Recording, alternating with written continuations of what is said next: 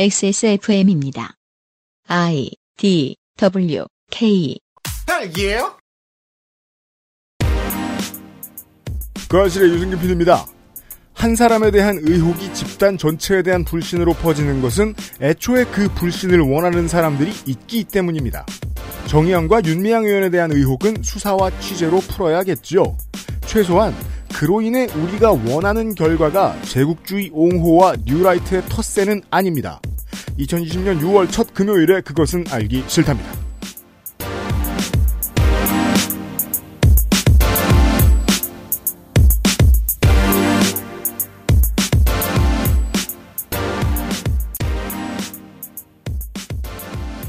윤세민 에디터입니다. 네, 안녕하십니까. 윤세민입니다.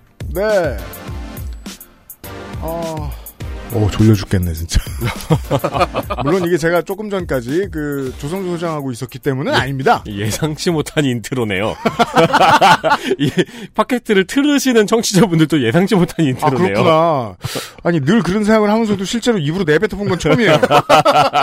그렇지만, 청취자 여러분, 이번 달의 시사 아카데미는 거르지 마세요. 네. 최소한 저는 재밌었거든. 네. 네. 중요한 내용이었고요. 네, 잘 기억해 주시고요. 그리고 이번 달의 시사 아카데미는 뭐 이게 어제 방송 얘기를 왜 오늘 계속하는지 모르겠는데 음. 한참 뒤에 눈에 띄는 문제가 아닐 것 같아요. 어, 그럼요, 그럼요, 그럼요. 어, 21대에서 가장 많이 눈에 띄는 문제가 되어야 되는 이야기고요. 네. 그리고 아 이렇게 이야기를 할 수도 있습니다. 음, 호혜 평등에 입각하여 어, 인류애를 집어넣어서 이야기하면 친일이 뭐가 어떠냐? 음. 혹은 아베가 극우인 건 맞는데 음, 일본인이 뭐가 문제냐? 네. 다 맞는 말입니다. 다 맞는 말입니다. 네. 근데 그 말을 하는 동안에 한국의 정치 지형의 혹은 그 역사의 특수성을 무시해버리는 일이 있기 때문에 이게 좀 밸런스 맞추기가 어렵습니다. 우리는 모두 liberal로 살면 좋죠. 근데 우리 모두가 liberal이 됐을 때 어떤 결과가 나올지기가 두려우니까 우리가 막기도 막아서는 거예요. 네. 불매운동도 하는 거고요. 네. 그렇게 해서 이제 열심히 제국주의 옹호의 창궐을 막아섰는데 이거 참 웃긴 얘기입니다. 한 세기가 지났는데 벌써 뭐 하는 짓이야. 제국주의의 창궐을 막아섰는데 최근에 역병이 퍼지고 있어요. 하는 수 없이 다급하게 아, 좀 잦지만 헬마우스 코너를 이번 주에도 진행을 하도록 하겠습니다. 잠시 후에 시작하죠.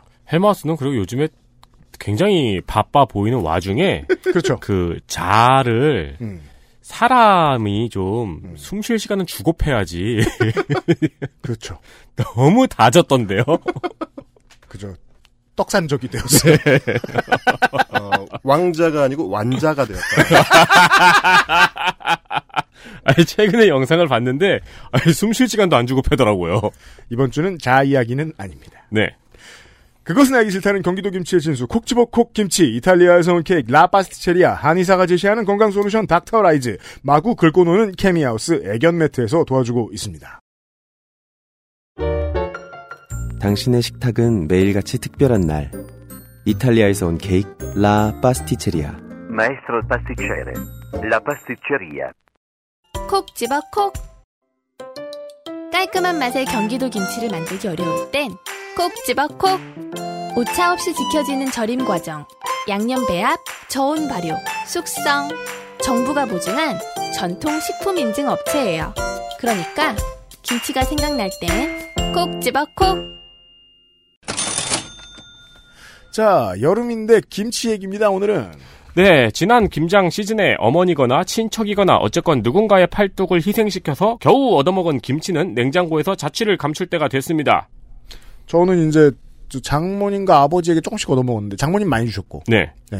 아버지도 많이 주고 싶어하는 것 같은데 그 어, 실력이 녹슬었어요 아버지가 아, 망했어요 그 조금 가져왔어요 어 아빠 듣는데 이거 지금쯤에는 보통 이제 찌개용이 됐죠. 아무튼 그 저 그나마 지금까지는 먹고 있는데 네. 네 떨어질 때가 됐어요 섭취량에 따라서 이미 김치가 없어서 라면을 끓이며 발을 동동 굴리시는 분들도 있을 겁니다. 음흠. 콕지바콕 김치를 드셔봄이 어떠실지요? 누구나에게나 호불호 없는 깔끔한 맛, 모든 원자재가 상승했으나 뚝심 있게 지켜온 저렴한 가격, 국내산 원료와 천연 양념으로 믿을 수 있는 품질, 김치가 필요하다면 사지 않을 이유가 없습니다. 콕 집어 콕 김치로 여름을 지나보세요. 네. AS가 아주 좋고요. 네. 그리고 어, 사 드셔 보신 분들은 다 아시겠는데 네.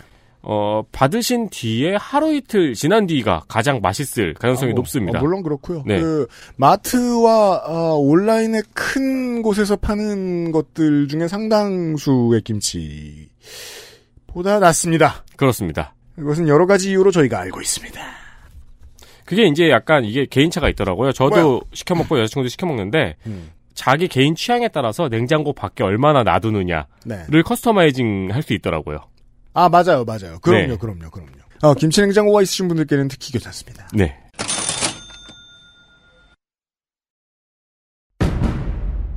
동지들 가짜뉴스를 hell로 보내 헬마우스입니다 모멸감을 주고 모욕감을 주고 치가 떨리게 하는 거 거짓말 좀 하지 말란 말이야 이 새끼야 대단한 얘기가 아니에요 가짜뉴스 만드는 유포자수는 너무 많고 그 새끼를 아무렇게나 만들어도 다 퍼뜨려주고 저 오물들을 치우려면 누군가는 오물통 속에 뛰어들어서 그 오물을 뒤집어쓸 각오냐 가짜 뉴스 확인 과정. 헬마우스 코너. 팟캐스트 에디션. 최근에 이 마이크 타이슨 선생이 어, 저 유명한 Hangover 타투를 지우시고 음. 다시 TV에 모습을 드러내시기 시작했습니다. 네. 그 어느 때보다 괜찮은 physical이다 내가 지금 이렇게 말씀하시면서 말이죠. 왜냐? 이 코너 맥그리거와 플로이드 메이웨더의 경기를 보면서 많은 이 노인네 fighter들이 각성을 했어요. 아, 꼭 잘한다고 돈을 버는 게 아니구나. 기어 나가면 되는구나. 그냥 match-up만 좋으면 되는구나. 네. 예. 그리하여 이제 그 같은 냄새를 예전에 이제 타이슨 선생으로 인해 귀를 일부 잃으셨던 홀리필드 선생도 맡으셨던 거예요. 음. 그 나랑 싸우자 마 시너지를 내보자 했는데 타이슨 선생은 역시 똑똑해요. 안 들었죠. 더 비싼 놈 나와라. 아, 찾고 계세요. 예. 내가 지금 이왕 코인 탄 거, 나랑 나이 비슷한 너랑 붙으면 안 되고. 그렇죠. 50대들은 마이크 타이슨 선생을 아, 핵주먹으로 알고 있어요. 네. 30대들은 마이크 타이슨 선생을 어, 핵이빨로 알고 있어요. 그렇죠. 네. 어, 요즘 여기저기 물어뜯고 다니는 헬마우스 님이 나와 있어요. 안녕하세요 헬마우스입니다 네. 그리고 요즘 20대는 타이슨 선생을 이제 명언가로 알고 있습니다 아, 네. 아, 누구나 계획이 있다 그렇죠. 처 맞기 전까지는 얼굴을 아 그렇죠 아, 많은 유튜버들이 계획이 있었어요. 되게 있었는데 이상한 놈이 하나 나와가지고 아, 요즘 저 완자랑 멱살잡이를 하느라 바쁜 와중에 완자 그 좀 이렇게 좀 덩치가 있는 분들이 음. 아, 마치 마이크 타이슨처럼 아 타이슨 선생께는 약간 죄송하지만 음. 2000년대 초반에 이미 잊혀졌던 그분들이 다시 링으로 지금 복귀하는 움직임이 아, 그렇죠. 속속 지금 관찰이 되고 음. 있습니다. 그렇죠, 그렇죠. 이게 말하자면 이제 논단에서 사라졌던 어, 링 위에서 이제 퇴출당했던 분들이 음. 갑자기 링 아래에서 종목을 바꾸셔가지고 이거 프로레슬링이야. 링 아래도 경기장이야. 이렇게 외치시면서 링 아래가 더 시끄럽게 지금 하고 계셔가지고 마이크 타이슨이 최, 최근에 프로레슬링으로 돌아왔죠. 네. 예 그래서 지금 마치 그 부드러운 말로 하면 우후죽순 음. 예. 그 비 온 뒤의 이제 죽순이 불쑥불쑥 튀어나오듯이 튀어나오시고 있는데 네. 거친 말로 좀 강하게 표현을 하자면 어, 장마 뒤에 모기가 끓는다. 아, 그렇죠. 이, 이런 상황이라고 볼 수 있겠습니다. 네. 앞에 소개해 주셨지만 이제 그 정의연과 어, 윤미향 의원 그리고 위안부 운동, 위안부 피해자 운동이 위기에 처하는 듯한 모양새가 보이니까 그렇죠. 아 이때다. 음. 이때다. 상대가 그로기 상태니까 내가 링 아래에서 의자로 때려야지. 이런 상황입니다, 지금. 제국주의 성노예 문제를 다루어 온 시민 세력에 비가 내리자, 네. 네, 물웅덩이가 생기고, 장구벌레가 들들들들들. 예. 그래서 오늘은 그 물웅덩이의 알을 깐 유충을 대량 방출하신 라, 라바를. 예, 그 성충들. 더 이상 수정이 안 될 줄 알았는데 여전히 왕성하신 그분들에 대한 이야기를 좀 해보려고 가지고 나왔습니다. 좋습니다. 예, 그러니까 30년 동안 쌓아온 성과들, 그 활동의 역사들을 음. 아 이제 이 틈에 한번 우리가 뒤집으면 부침개 뒤집듯이 한번 뒤집을 수 있지 않을까. 그렇죠. 이게 전부 무로 돌릴 수 있지 않을까라는 이 극우적 준동이 지금 활개를 치고 있기 때문에 맞습니다. 자 오늘은 그래서 살아있는 시체들의 밤을 한번 연출을 해보도록 하겠습니다. 오히려 이럴 때일수록 이런 시도들에 좀 더 단호하게 우리가 대처를 하지 않으면 실제로 자꾸 이제 바닥이 조금씩 조금씩 물렁물렁해지는 이 문제가 생길 수가 있습니다. 네. 그러면은 나중에 그걸 공사를 하려면 굉장히 공사가 커지기 때문에 네. 어, 너무 물렁해지기 전에 음. 바닥을 좀 더 단단하게 다지는 작업으로 어, 오늘 준비를 해봤습니다. 우리가 이제 팻말 들고 서 있어야 되는 거예요. 뉴라이트는 5인 말라. 예. 어, 니네 나오라고 하는 지금 게임이 아니다 지금. 그렇습니다. 어, 로얄 럼블 아니고 콜안 받았으면 나오지 마라. 이제 이런 얘기인 거죠. 난임 말라. 네. 네. 그래서 일단은 처음에 이제 제가 가지고 나온 건 그 운동에 대한 전면 부정, 그 정의연과 그 활동들에 대한 이제 전체를 부정하려고 하는 그걸 뭐라고 이제 규정하는 사람이 있느냐면 비즈니스였다. 이 모든 것이 위안부 피해자들을 위한 혹은 역사를 바로 세우기 위한 어, 정의로운 활동 내지는 사회적 활동이 아니었고 각 개인들 그 운동에 차- 참여하는 각 개인들이 비즈니스의 목적으로 참여한 것이다라는 주장을 하는 자들이 있습니다. 이 NGO에 대한 뿌리 깊은 고정관념에서 출발합니다. 네. 너네들은 돈도 없고 돈도 안 받고 굶어 죽고 거적대기 쓰고 앉아가지고 사람들 도우러 다니다가 그냥 일찍 죽는 사람들 아니야? 당연히 그러는 게 너희의 도, 도덕 아니야? 이러한 고정관념을 흔들어 줍니다. 살살살. 네. 그러면서 심지어 자기는 일, 어, 심지어 자신은 예전부터 그 사람들의 진심을 알고 있었다. 그러면서 내가 이미 예언했지 않느냐. 저 사람들 속내가 어떤지 내가 옛날부터 얘기하지 않았느냐라고, 어, 너도 한번 지능 묻히고 나도 한번 지능 묻히자. 우리 사이좋게 어, 똥통으로 가자라고 주장하시는 분의 어, 멘트를 한번 일단 들어보시면서 얘기를 나눠보시죠. 어, 뭐, 이제 청취자 여러분들, 제 주변의 분들도 그렇고, 음, 그냥, 저, 저, 권소의 성우 같은 사람이 와서 좀 읽어주면 안 되냐? 꼭 이거? 이걸 꼭 들어야 하냐? 라고 말씀하시는데, 어, 당연하죠. 저희한테는 싸게 먹히고요, 일단. 그리고요, 그 인류애를 가지고 다 사람 하는 말인데,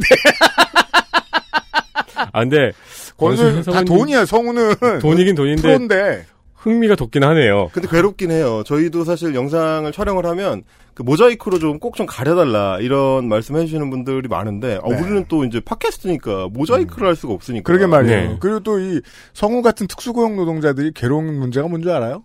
들어와서야 내가 뭘 읽는지 알아요. 이갈! 이러면서 더 집어던지실 수 있단 말입니다. 아 이거 나중에 소송하실 수도 있겠네. 이걸 읽으라고 하면. 그냥 네. 들어주십시오.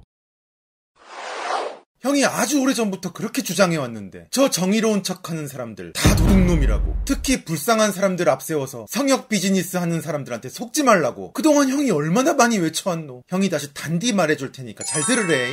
정의, 공정, 평화, 사람, 희망, 착한. 이런 단어들 딱 붙여놓은 단체들 그리고 할머니들이나 그 배나 광주 같은 불쌍한 피해자들 앞세우면서 신성 불가침, 성역 세팅하는 사람들 다 도둑놈이야 다 다. 성역을 지키는 건 상식이나 논리가 아니야. 바로 낙인과 축창이지. 행여 의심만 해도 일배충, 친일파, 토착외구, 신천지 뭐 이런 무서운 낙인을 콱콱 찍어버려서 아예 망신을 줘버려야 돼. 그래야 그 본보기들이 무서워서 아무도 다가설 수 없는 성역이 만들어지는 거야. 이게 바로 성역 비즈니스의 핵심이야.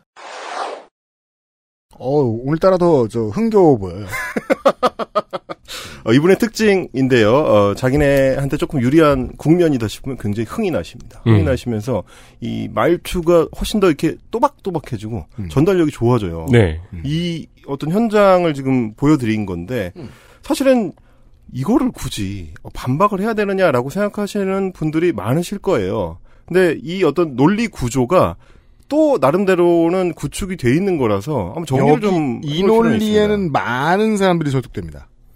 게다가 저 우리 저 헬마우스 코너는 헬마우스님은 어떨지 모르겠지만 저한테는 언론 싸움, 언론 비즈니스의 본질을 되게 많이 되돌아보게 하는 코너예요.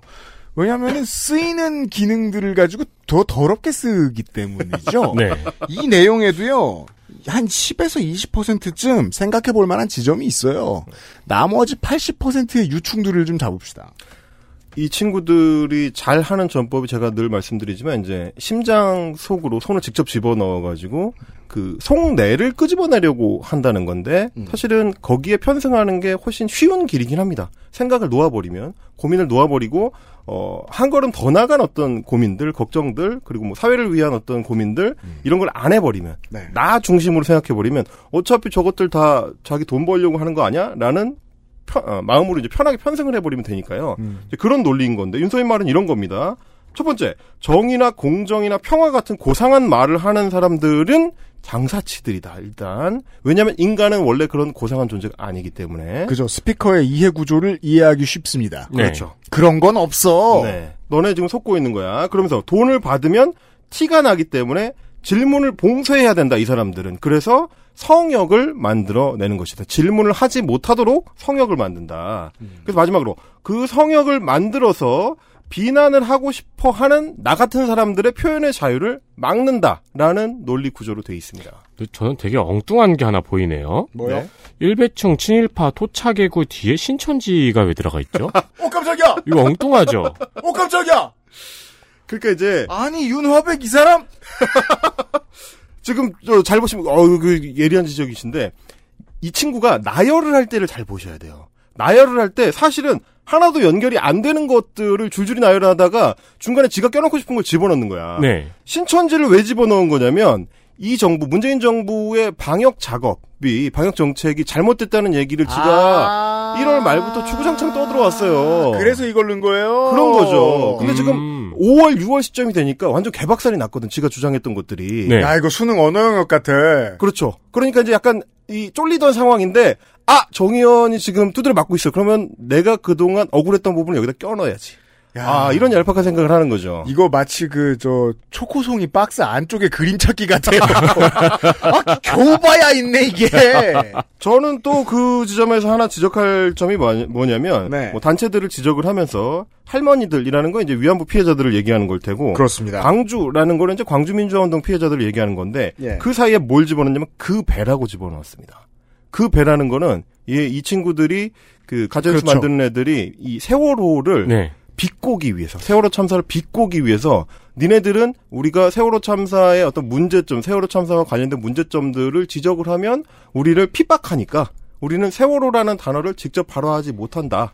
그런 식으로 비꼬기 위해서 이제 그 배라고 표현을 하고 있는 그, 겁니다. 그 코도 그렇고, 네. 그니까 이, 그 땡이라는 거를 되게 많이 쓰더라고요. 요즘에는 온갖 것에 붙이고 있더라고요. 네네네. 네, 그래가지고 참, 몰랐던 사람들의 노는 물을 확인할 수 있는 단어가 되더라고요, 또. 그러니까 이제 이 친구들이 자꾸 어떤 피해자 서사로 자신들을 가져가려고 하는 거죠. 네. 뭐 물론 이제 한국의 어떤 담론판에서 피해자 서사가 굉장히 강력한 힘을 발휘하는 거는 또 사실이기 때문에 언젠간 벗어나야 하는 목표를 가지고 가- 다가가야 할 고, 고질적인 문제점도 있습니다. 네. 근데 바로 그런 속성을 이용해 가지고 자신들이 뭐 정권의 핍박을 받고 있다. 음. 혹은 뭐 대부분의 여론으로부터 공격을 당하고 있다. 하지만 나는 어 자유 한국을 지키기 위해서 여전히 투쟁하고 있다라는 식의 서사를 만들기 위해서 자기들이 핍박받고 있다는 이런 구조를 짜는 거죠. 그렇죠. 어쨌든 이런 식의 그 프레임, 그래서 정의, 공정, 평화를 말하는 그동안 고상한 척 했었던 사회 운동가들이라는 게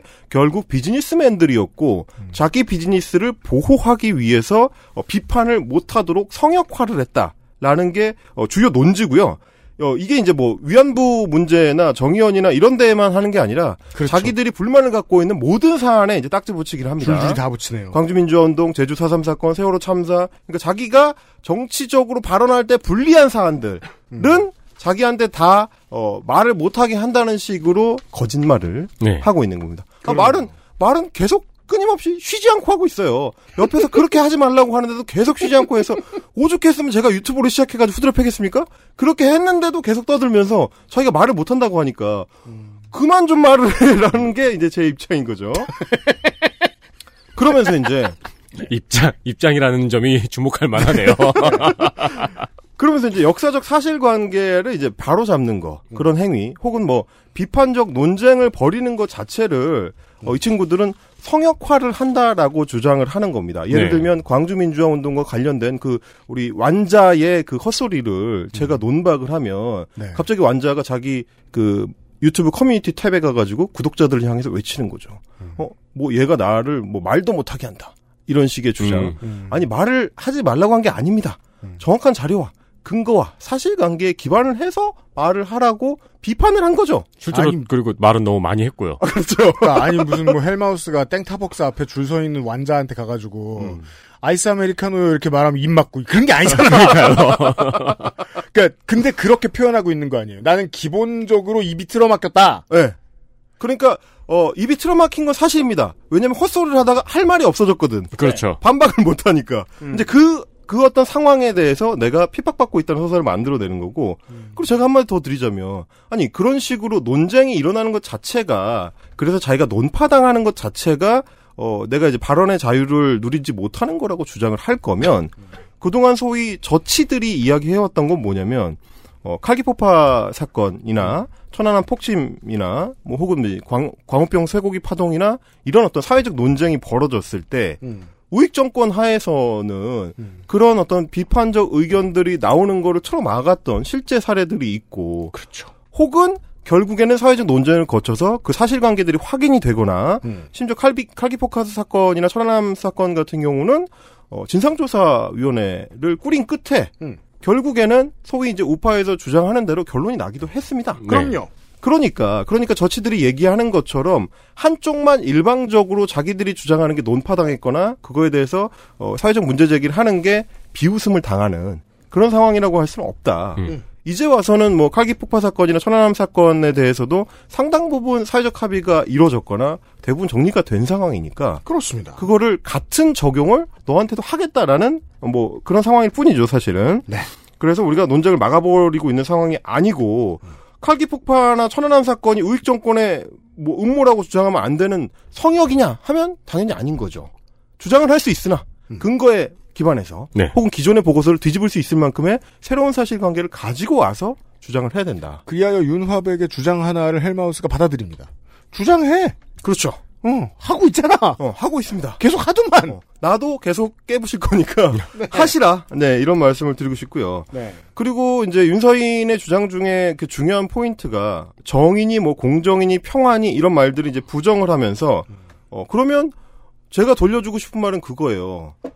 꼭 아무것도 하지 말아야 된다는 얘기냐. 우리가 그 의미를 하나도 안 믿는다는 얘기냐. 그러니까요. 우리가 정의나 평화나 공정이나 이런 말을 하는 사람들이 다 거짓말이라면 음. 그럼 그런 말을 하지도 말고 그런 가치를 추구하지도 말고 그냥 어, 자연 상태로 모두가 모두를 위해서 죽창을 꽂는 상태로 살자는 얘기냐. 과연 그 상태가 됐을 때 어, 윤서인이라는 개인은 그 상황을 견뎌낼 수 있을 것이냐. 뭘 견뎌내요? 그, 저, 영화 향수 어느 살인자의 이야기 마지막 장면처럼 돼 있겠죠. 근데 그 먹혀 없어졌어요. 이 윤하백은 본인이 생각하는 정의를 굉장히 오랫동안 외쳐오던 사람 아닌가요? 그게 문제입니다. 그러니까 뭐 우리 윤하백은 지금도 유튜브에서 끊임없이 뭐 자기는 자유주의를 추구하고 자기는 자본주의를 절대선으로 생각한다. 네. 어, 뭐 그런 주장들을 하는데 실제로는 뭐 자본주의, 법치주의 이런 얘기들을 하는데 어, 그 사람이 하는 얘기를 잘 따져보면 그 자유주의란 누구의 자유냐? 나만 자유로운 거. 내가 주장하는 것만 니들은 다 받아들여야 된다. 혹, 한, 헬마우스 같은 사람이 와가지고 나의 자유로운 발언을 가로막거나 반박을 하면 안 된다. 어, 나는 떠들고 싶은 자유를 누리겠다라는 게 윤서인식 자유주의. 어, 제가 아는 한 한국에서 그렇게 말할 수 있는 사람은 동영배 씨밖에 없어요. 넌 나만 바라봐.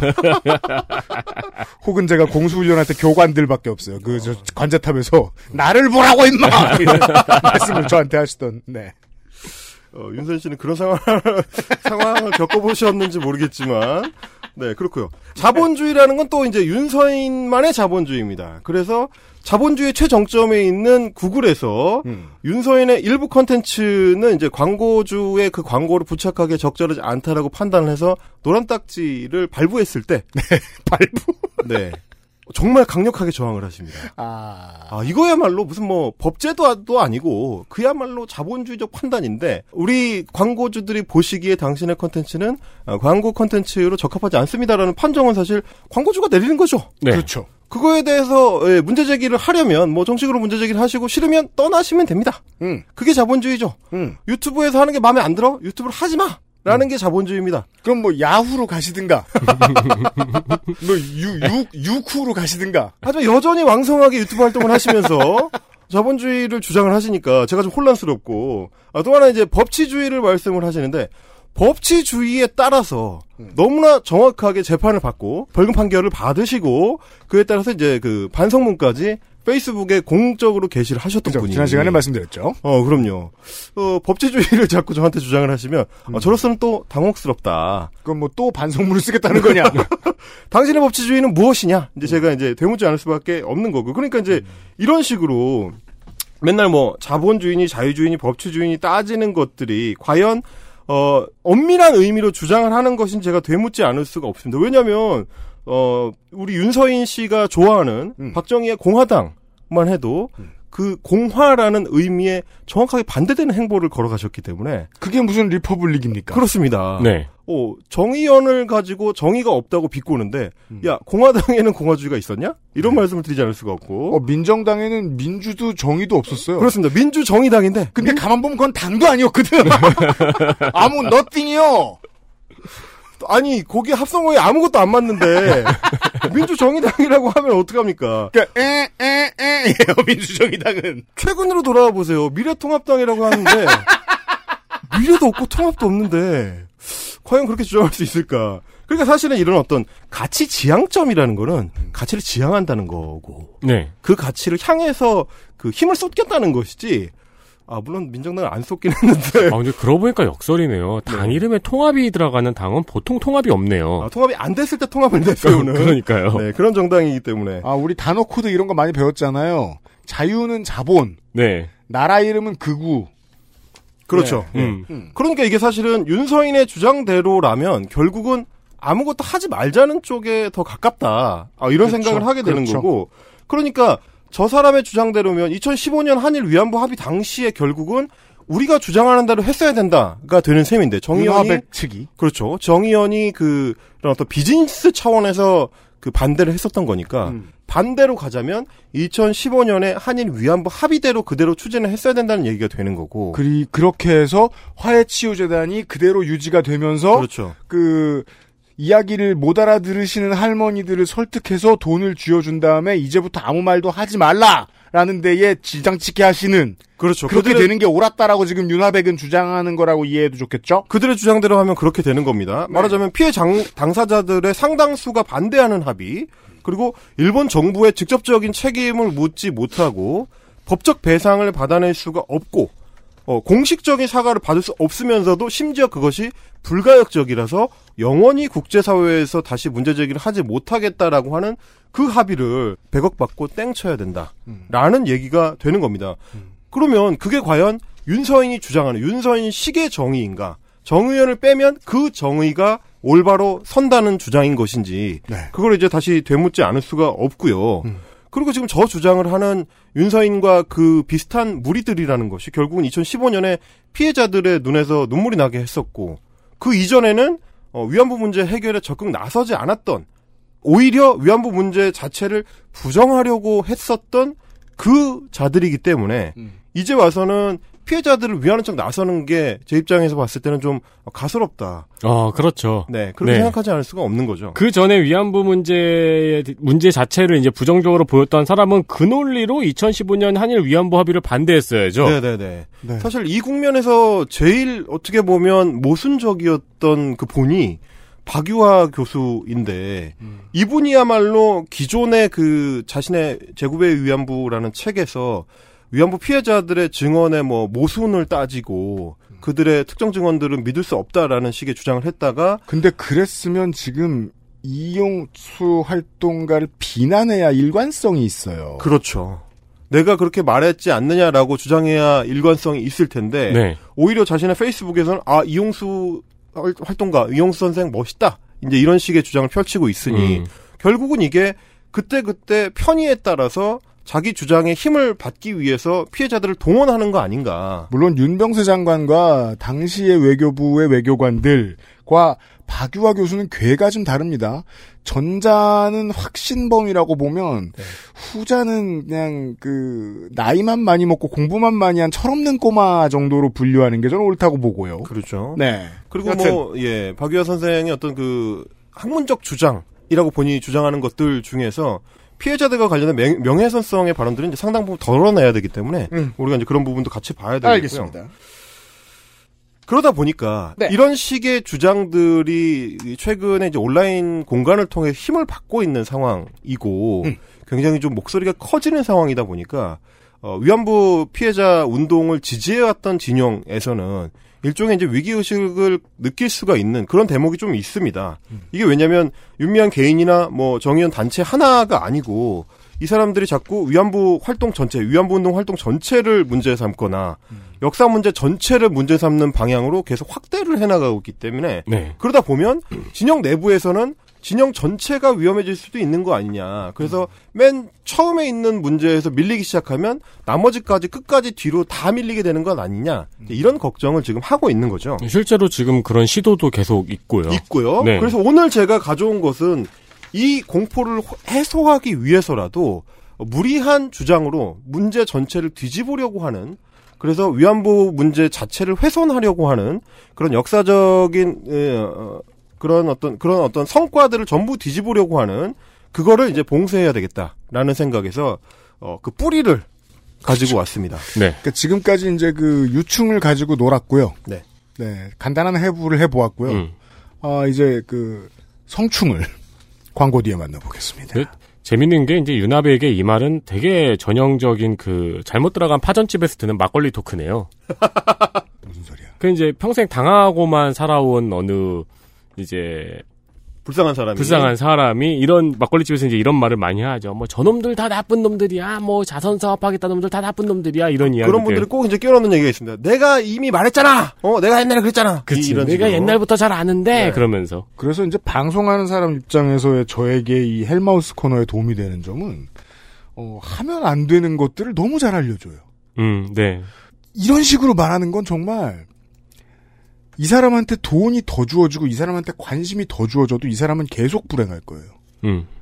어떤 사람들이 내 말을 안 듣고 어떤 사람들이 나한테 감동이 안 되는지에 대해서 계속해서 불만을 가지고 계속해서 피해의식을 쌓을 것이기 때문에 네. 아 이거 하면 안 되는구나 라고 깨닫습니다. 그 사실 저는 이제 뭐 개인적으로는 그 윤하백의 이 활동에 어느 정도는 좀 안심을 하는 것이 어 아까 뭐 15% 20%에 들을 만한 이야기를 말씀하셨는데 그거를 무화시킬 정도로 자신의 자의식을 너무 강하게 반영하시기 때문에 사람들이 이야기를 듣다 보면 아, 얘 또 지 얘기하네. 이렇게 생각을 하기 때문에 어, 설득력을 굉장히 떨어뜨리는 요소가 된다. 그 부분에서 아, 저는 약간 안심하는 부분이 있다. 이제 그런 말씀 드리고 싶습니다. 그렇습니다.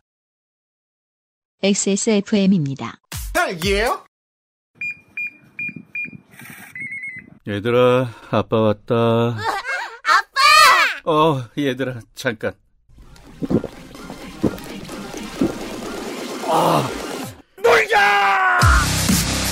지친 당신에게 에너라이즈 유해물질 안전기준 통과로 믿을 수 있고 반려동물이 더 좋아하는 케미하우스 애견 매트 Maestro pasticcere. La pasticceria. 출근 전에 빤도로 챙겨 먹고 나가니까 맛있고 속도 든든하니까 너무 좋던데 그치. 천연 재료로 만들어진 빵이라 부대 끼는 것도 없고 참 좋더라고. 이렇게 식탁 위에 계속 놔둬도 되는 거야? 어, 그렇게 보관하는 거야. 이탈리아 전통 방식인 천연 발효로 만들어서 상온에둬야 더 맛있어. 방부제 들어간 거 아니야? 방부제는커녕 그은한 이스트도 안 쓴다고. 이탈리아에서도 파티에서나 올린다는 고급 음식을 매일 아침 먹을 수 있는 건 우리 동네에서 우리밖에 없을걸? 아무나 만들 수 있는 빵 같진 않아. 당신의 식탁은 매일같이 특별한 날. 이탈리아에서 온 케이크 라 파스티체리아.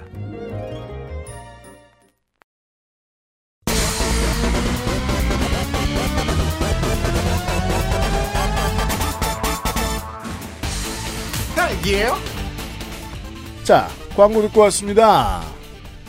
아, 6월 시작하자마자 다급히 헬마우스 코너를 다시 소집하였습니다. 아, 이제 이, 뭐, 예를 들면, 지난 시간에 이제 그 자를 만나면서 이 자가 어서 배워먹은 것으로 저런 알 수 없는 소리 하나 하고 이제 인수분해를 해봤잖아요. 아, 오늘도 이제 원전을 찾아갈 시간이에요.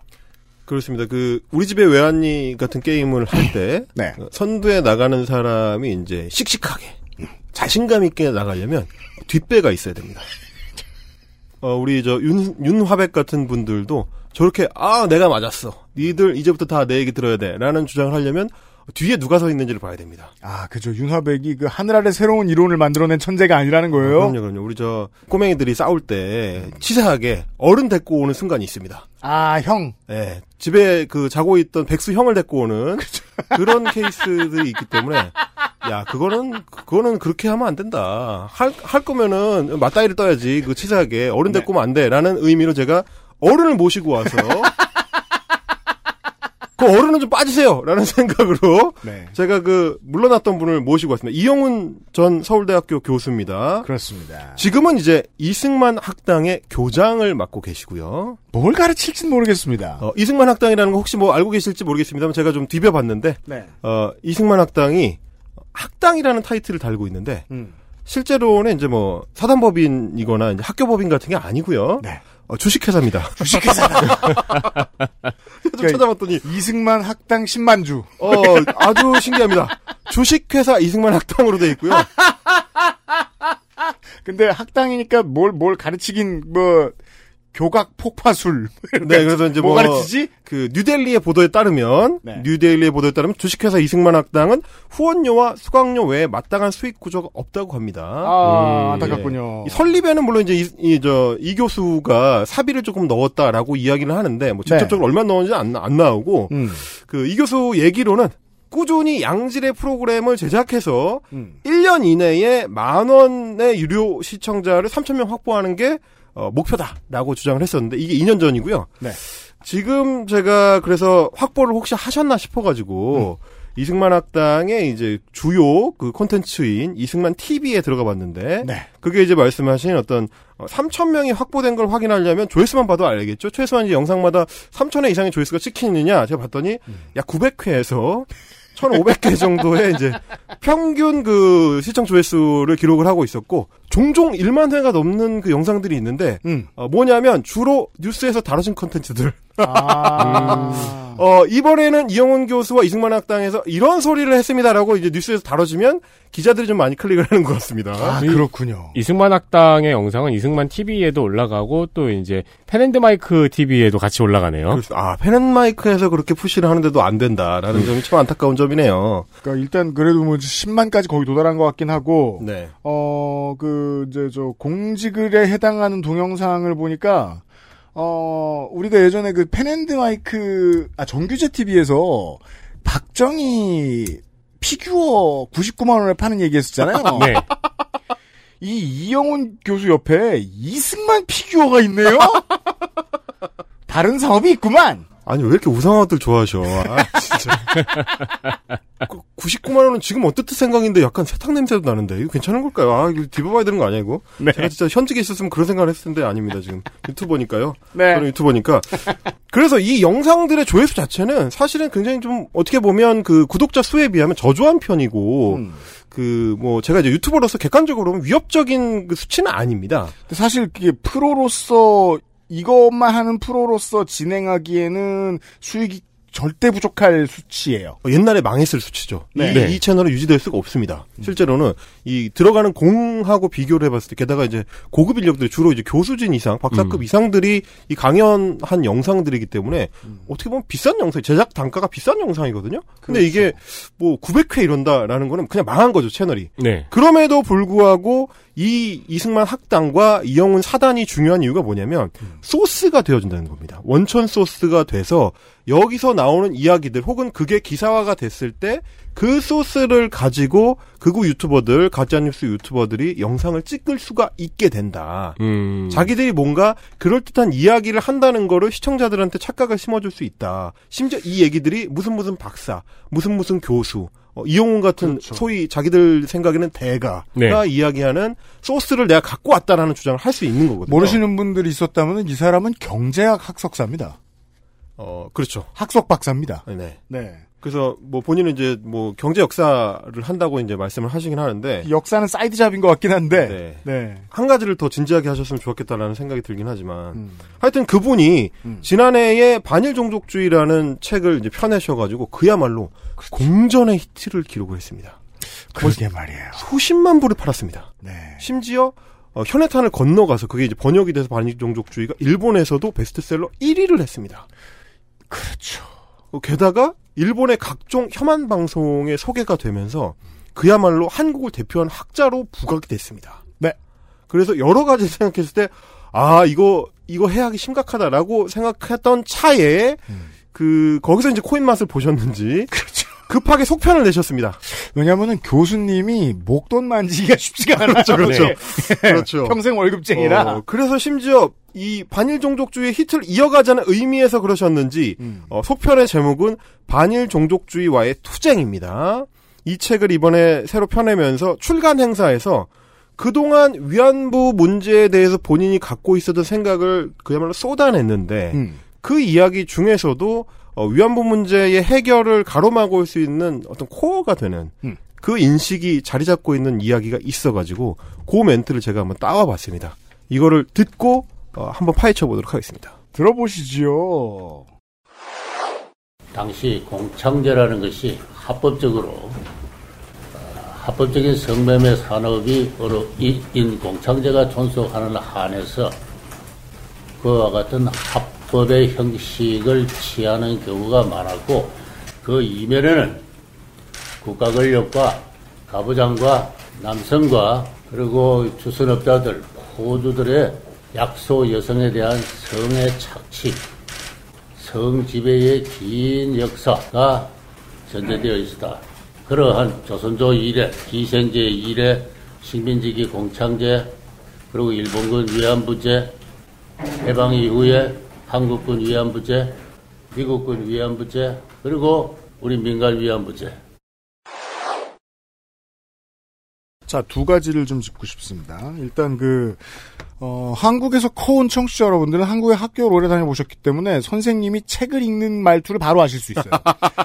근데 책을 읽는 말투가 이런 분이 교수님으로 있는 곳에 제가 수업을 들어갔으면은 저는 전출을 하고도 애플을 받을 자신이 있습니다. 그렇죠. 한마디도 알아듣기 힘듭니다. 근데 그리고- 저는 지금 이게 돈 버는, 예, 말씀하세요. 그리고 몸의 피로는 싹 풀렸을 거예요. 돈 맞아. 이 인간 찜질방이지 이게 그저그 뭡니까 그리고 어 그런데도 불구하고 저는 이게 지금 돈 벌어야 되는 일이니까 지금 열심히 들었는데 이분이 되지 않은 나열을 하신다는 점에서 이 윤화백의 버릇적 기반을 제공하신 것이 아닌가 하는 이런 예측을 해봅니다. 역시 팟캐스트 하루 이틀 하신 게 아니다. 이런 말씀을 드리고 싶고. 네.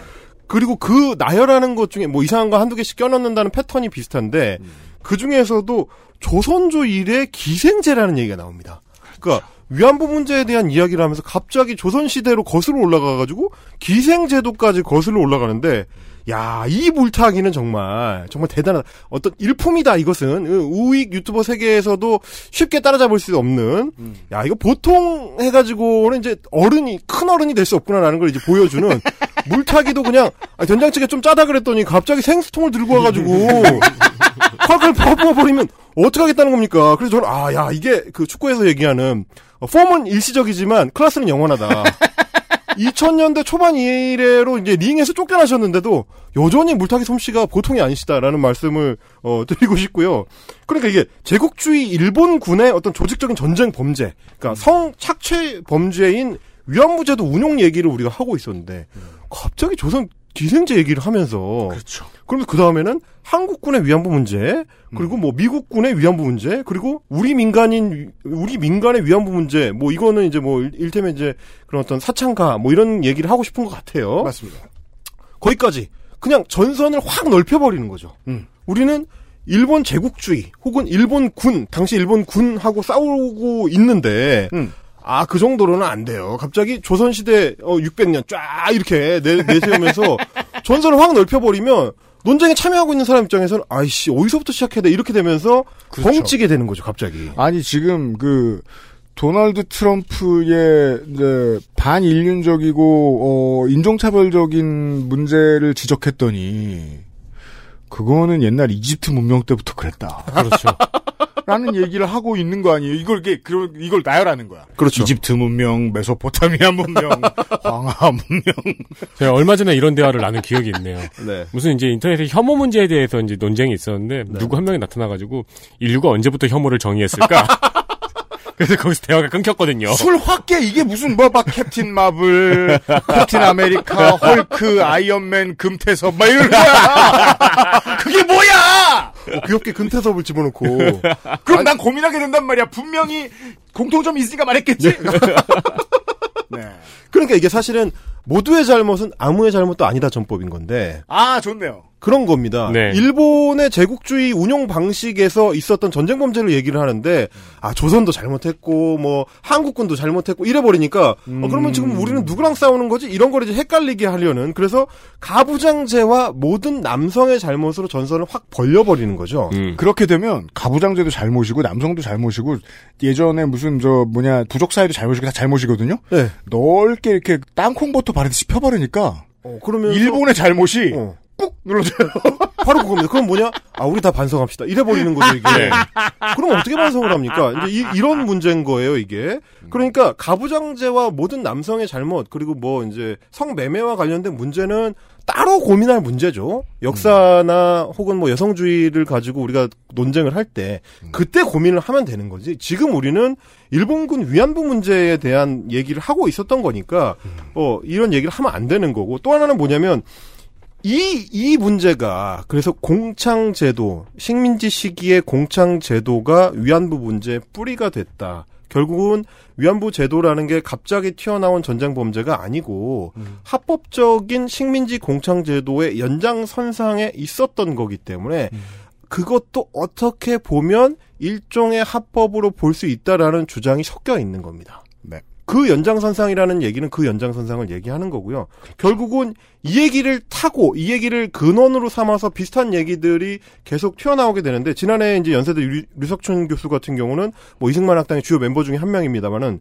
그분이 이제 강의 시간에 네. 위안부 제도는 매춘의 일종이었다라는 발언을 해서 한창 뭐 뜨겁게 논란이 됐었고 결국은 연대에서 이제 징계위원회가 열려서 정직 처분을 받았었죠.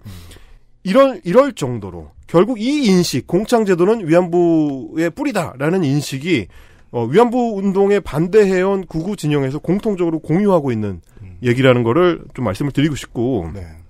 이 사람들의 논지를 정리하자면 이렇습니다. 그래서 1번 일본군 위안부 제도는 민간의 합법적인 공창제가 군사적으로 동원된 것일 뿐이다. 일종의 변용이다라는 거고 두 번째 그렇기 때문에 위안부 업은 일종의 개인 영업이었다. 그래서 고위험의 고노동이지만 고수익이 보장되는 직업이기도 했다. 이건 무슨 저 총독부 노동감독관이 할 말입니다. 정말 그런 얘기입니다. 굉장히 수치스러운 얘기인데 어쨌든 정리를 해드려야 되니까 이제 말씀을 드립니다. 세 번째는 그래서 위안부는 자기 폐업의 권리와 자유를 가졌었기 때문에 자기 폐업이라는 건 이제 하던 일을 그만둘 수 있는 자유입니다. 그러니까 직업 선택의 자유가 있었다는 주장인 거죠. 그랬기 때문에 성노예제가 아니었다. 라는 식으로 정리가 됩니다. 결국은 이것은 총독이 할 말입니다. 그렇죠. 결국은 이거는 위안부 제도가 성노예 제도거나 전쟁 범죄가 아니라 어, 산업의 일종, 매춘업의 일종이었다라는 얘기가 됩니다. 이제 저는 이제 계속해서 이제 캥기는 범점을 짚고 넘어가니까 네.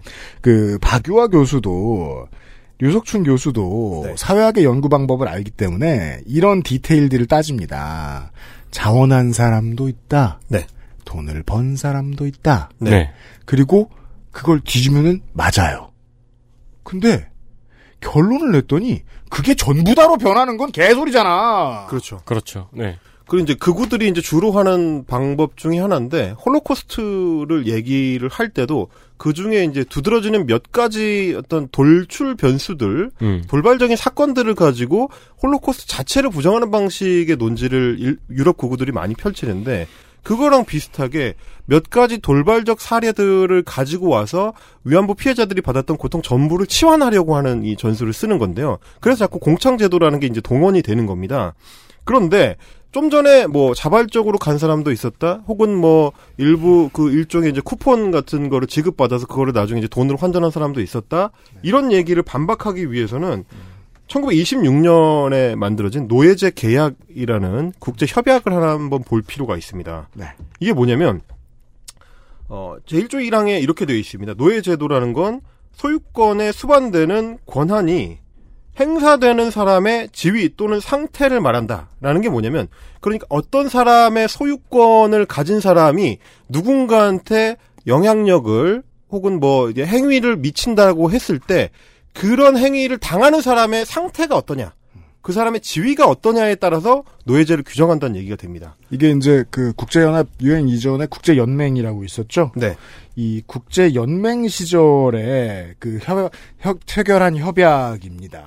그리고 그러니까 당시 이제- 일본 제국은 국제 연맹의 가입국이죠. 그렇죠. 인권 보호를 위한 최초의 국제 협약 이라는 점에서 기념비적인데 네. 그 최초의 협약에서 노예제와 강제노동 금지를 정해놨단 말입니다. 그러면서 노예제의 규정을 이렇게 해놨는데 이 얘기는 무슨 얘기냐면 어떤 사람이 어떤 지위에 가 있을 때 어떤 목적을 가지고 갔느냐. 뭐 말씀하신 것처럼 자발적으로 갔든 네. 혹은 뭐 부모가 돈을 위해서 거의 팔아버리듯이 음. 해가지고 가게 됐든 뭐 공장에 취업하는 줄 알고 잘못 속아가지고 갔는데 거기가 위안소였다 이런 식의 이야기가 있든 앞에 어떤 이유나 목적이나 뭐 이 방향이 있었든지 간에 최종적으로 그 사람이 놓인 위치가 무엇이었느냐가 핵심이라는 얘기입니다. 그 사람이 위안소에서 강제 성행위를 강요당했다면 그래서 자유가 없었다면 그것은 노예 상태다. 그렇죠. 라고 규정을 해야 된다는 규약인 겁니다. 근데 저들의 논지에는 그 말이 없어요.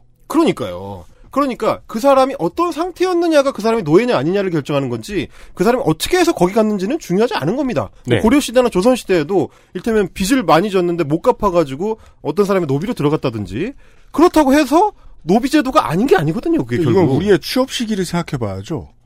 내가 그 회사를 갔을 때의 생각이 네. 내가 지금 이 회사에서 땡 같다 인생을 살고 있다라는 걸 반박하지 못해요. 그렇죠.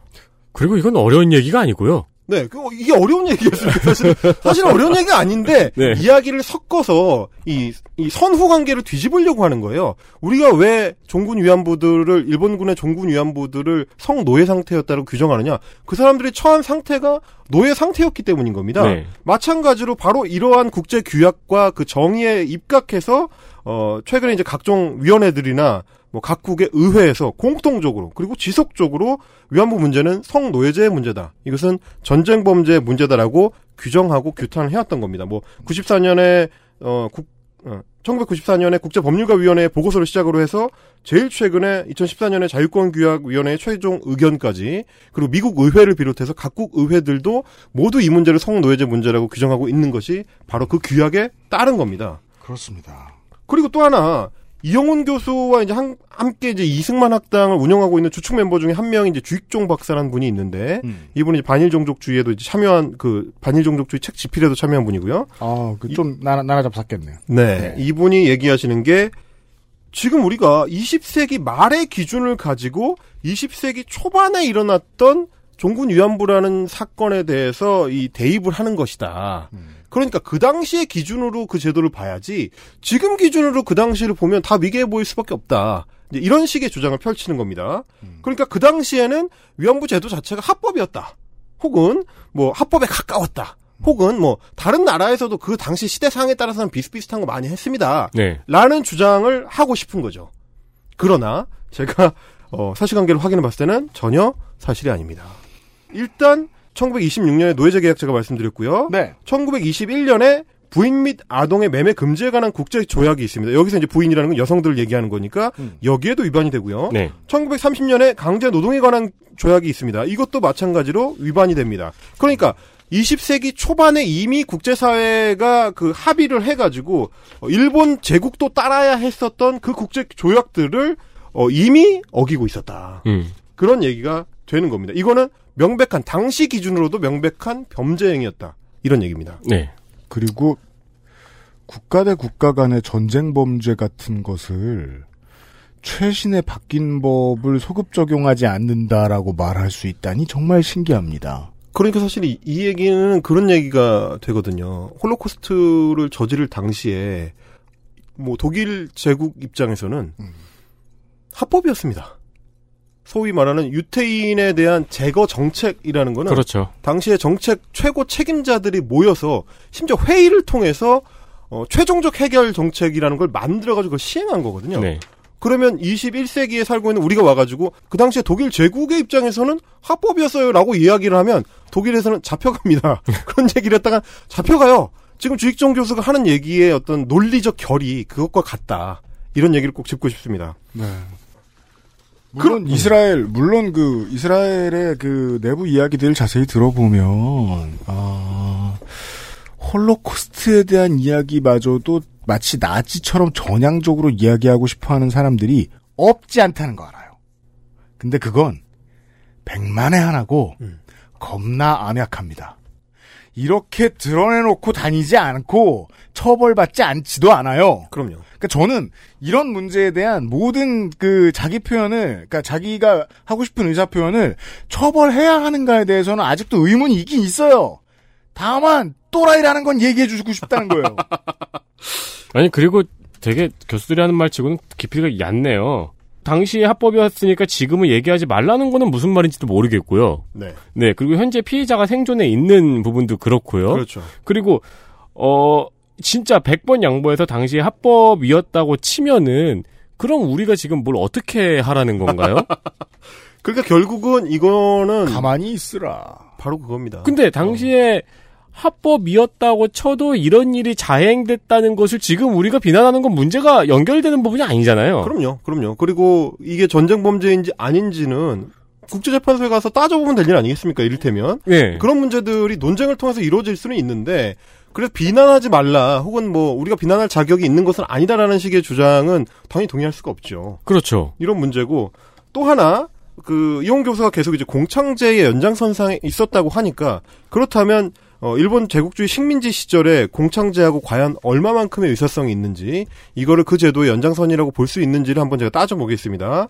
일단 이 문제에 대해서는 일본 내에서도 연구가 상당히 많이 이루어져 있는데, 네. 그, 일본군 위안부 문제의 그 선구자 합격인, 연구에 있어서 선구자 합격인 요시미 요시아키 교수가 있습니다. 주오드 교수가, 어, 중심이 돼가지고, 웹사이트를 구축을 해놨는데 정의를 위한 투쟁이라고 되어 있습니다. Fight for Justice라는 그 사이트인데 네.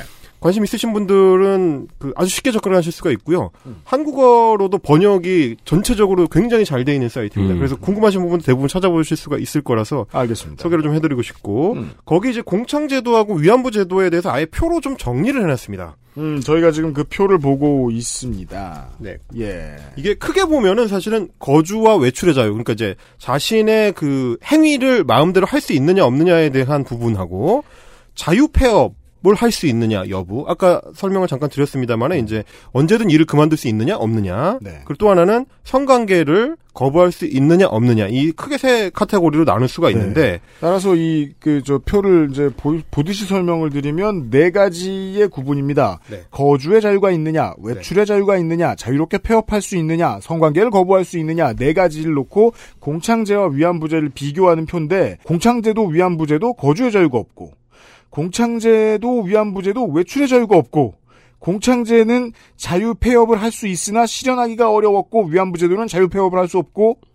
공창제는 성관계를 거부할 자유가 있다고 되어 있지나 거부하기 어려웠고 위안부제는 거의 불가능했다. 이렇게 이런 식으로 정리가 돼 있고요. 네. 이걸 자세히 설명해 주시겠습니다. 예, 제가 설명을 사실 좀 드리려고 하는 게 사실 민망한 일이긴 합니다. 이거를 뭐 누가 모르냐라고 할 수가 있는데 그 우리의 상대들은 누가 모르냐에 대해서 자꾸 모르는 척 하잖아. 자꾸 모르는 척을 하고 네. 치고 들어오기 때문에 디테일하게 사실 따져줄 필요가 있습니다. 네. 이분들이 주장하는 게 이겁니다. 이를테면 공창제도에서 이제 외출의 자유와 관련해 가지고는 음. 일본의 그 제국주의 당시의 내무부가 1933년부터는 어, 인정을 하도록 지도를 했습니다.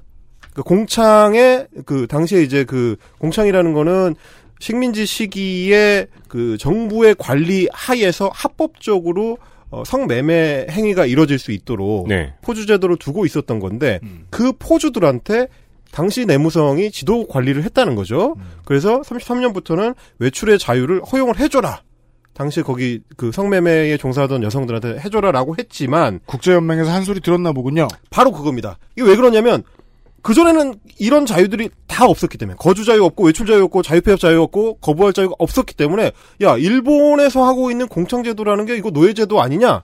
라고 국제사회에서 규탄이 들어오니까 문제가 들어- 문제 제기가 들어오니까 어, 제스처는 취해야 된다. 그러면 이제 포주들한테 가서 야 외출의 자유는 어쨌든 자유롭게 허용할 수 있도록 해라고 우리는 지도하고 있습니다라고 국제사회에 얘기를 한 거죠. 그러나 역시 마찬가지로 이제 그 이 대부분의 공창 안에서의 그 성매매 여성이라는 것이 주로 빚으로 묶여 있는 그렇죠. 관계였기 때문에 네. 뭐 개인의 빚이든 혹은 뭐 부모의 빚이든 어떤 형태로든 빚으로 묶여 있었기 때문에 포주주들한테 가서 저 잠깐 나갔다 올게요를 하기는 사실은 어려웠다라는 네. 부분을 말씀을 드려야 되고 자유폐업에 관련해서도 마찬가지입니다. 법률상으로는 언제든 자기가 그만두고 싶을 때 그만둘 수 있는데 좀 전에 말씀드린 이유로 똑같이 어 시- 사실상 빚으로 묶여 있기 때문에 마음대로 그만둘 수 없었다라는 게 하나 있고 그다음에 성관계를 거부할 수 있는 자유도 형식상으로는 자유의지라고 돼 있었지만 그거를 마찬가지로 빚으로 묶여 있는데 너 일 안 하면 빚 어떻게 갚을 거야? 네. 라고 했을 때 실제로 거부하기는 어려웠겠죠. 이게 아우 그리고 되게 눈 가리고 아웅이네요. 여기서 말씀하시는 이 공창제도의 거주의 자유, 외출의 자유, 자유폐업 거부할 자유 있잖아요. 네. 이게 뭐 1930년대만 없었나요? 1990년대에도 없었어요. 그럼요. 지금도 뭐 그러기 쉽지 않을 거라는 거는 우리가 뭐 생각할 수 있는 부분들이 있는 거고. 네. 그런데 그나마 이거는 그 문서상으로라도 존재하는 부분들이 있습니다. 공창제도 상에서는 어쨌든 이런 거를 신경을 쓴다라는 이미지는 줄 수가 있는데 네. 위안부 제도는 아예 제도적으로 그 길들이 다 막혀 있었습니다.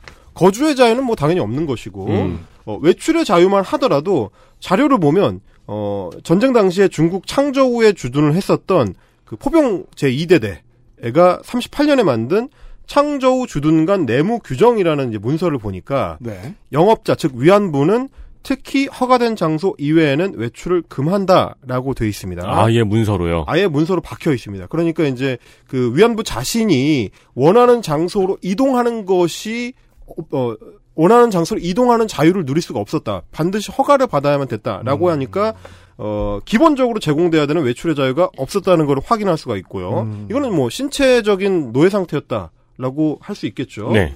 그리고 이제 자유폐업 같은 경우도 역시 마찬가지로 아예 제도적으로 이거는 남아있지 않습니다. 표시가 돼 있지 않아요. 그러니까 이걸 일을 그만둘 수 있다 없다라고 아예 적어놓진 않았습니다. 그렇기 때문에 애초에 가면 뭐 자기 마음대로 벗어날 수 없었다라는 걸 확인할 수가 있는 부분이고 네. 성관계 같은 경우는 이제 위안부가 종종 이제 거부를 하는 경우가 기록으로 나오는 경우가 있는데 그러면 정말 혹독한 보복이 돌아오는 음. 끔찍한 종류의 이제 폭행이나 살해. 징벌이 예, 사례로 확인되기 때문에 실제로는 거부할 수 없었다는 것을 역시 마찬가지로 확인할 수가 있습니다. 근데 무슨 생각을 하다가 이 자료를 안 보지 않았을 텐데. 네. 안 봤을 것 같은데요.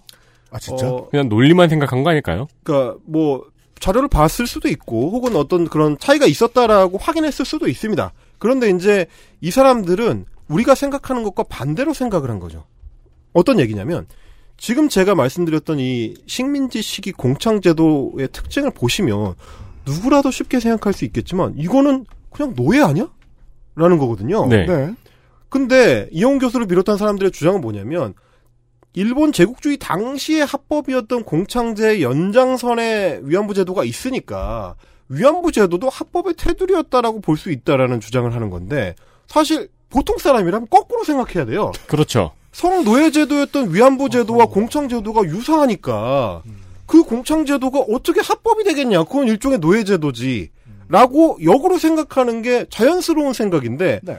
형식상 합법 제도였던 공창 제도를 근거로 가지고 위안부 제도가 노예 제도가 아니었다는 주장을 하니까 야 이게 우리가 서로 만날 수 있는 논쟁을 하는 건가 이게 그렇군요. 그런 회의적인 생각이 드는 거고 그렇다면 저 사람들의 어떤 성인식이라는 거는 얼마만큼 망가져 있는 건가 사람의 어떤 자유에 대한 기본 개념이 우리와 얼마만큼 먼 거리에 떨어져 있는 건가 이런 생각을 좀 할 수밖에 없더라고요. 네. 이게 뭐냐면 굳이 따지자면 공창제도는 일본 제국의 법률하에서 합법의 탈을 쓴 사실상의 노예 제도였던 거고 위안부 제도는 일본 제국군의 군법하에서 자행된 글자 그대로의 성 노예 제도인 건데 네. 위안부가 합법적 공창 제도에서 출발해서 보편적인 성매매 역사의 부분이었다라는 인식. 그러니까 어차피 적법하게 적법하게 이루어진 어, 국가 폭력이었으니까 그 폭력에 당한 거는 어쩔 수 없는 측면이 있다. 합법 아니냐. 이런 식의 이게 주장이 되는 거예요. 그러니까 결국은 이 양반들이 자꾸 무슨 뭐 가부장제를 내세우고 남성의 폭력을 내세우고 한다고 해서 정말 여성주의적으로 이 문제를 바라봐서 그 피해자 여성들을 중심으로 생각을 해서 그런 단어들을 주어 섬기는 게 아니고 사실은 훨씬 끔찍한 어떤 성인식을 가지고 있어서 이, 이 어떤 성매매라는 제도는 인류의 오랜 역사 동안 계속 지속되어 온 거기 때문에 위안부 제도가 특별한 게 아니에요. 이거 원래 그런 거야. 남자라는 족속들은 원래 그러왔던 대로 한국군 위안부들한테 똑같이 한 거니까 그거 가지고 특별히 문제 삼으려고 하지 마세요라는 주장인 거죠, 이게. 이게 지금 헬마우스님이 친절하게 삼중 부정을 해주신 거군요.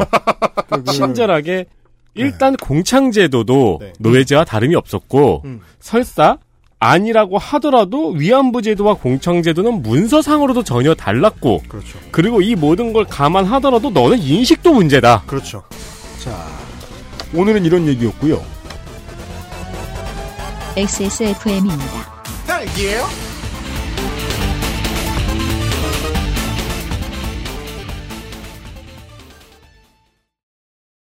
콕 집어 콕. 식구가 많아도 나 혼자 살아도 김치는 콕 집어 콕. 시원한 백김치, 감칠맛의 갓김치, 아삭한 총각김치. 무게도 포장도 원하는 만큼 다양해요. 그러니까 김치가 생각날 땐 콕 집어 콕. 우리 아이들에게 꼭 필요한 거? 유해물질 안전기준 통과로 믿을 수 있는 미끄럼 방지로 넘어지지 않게 안전하게 음식물을 흘려도 잠깐 실례해도 쓱 닦아주면 그만 강한 내구성과 보건력으로 짓궂은 아이들도 거뜬하게 어? 갖고 싶어? 사람과 함께 동물과 함께 케미하우스 애견 매트 한의원에서 직접 만난 분들을 떠올리며 재료부터 하나하나 열심히 고민하며 개발했습니다. 한의사가 직접 연구 개발한 건강 고민 프로젝트 닥터 라이즈 학자는 학자예요. 보호받아야 돼요.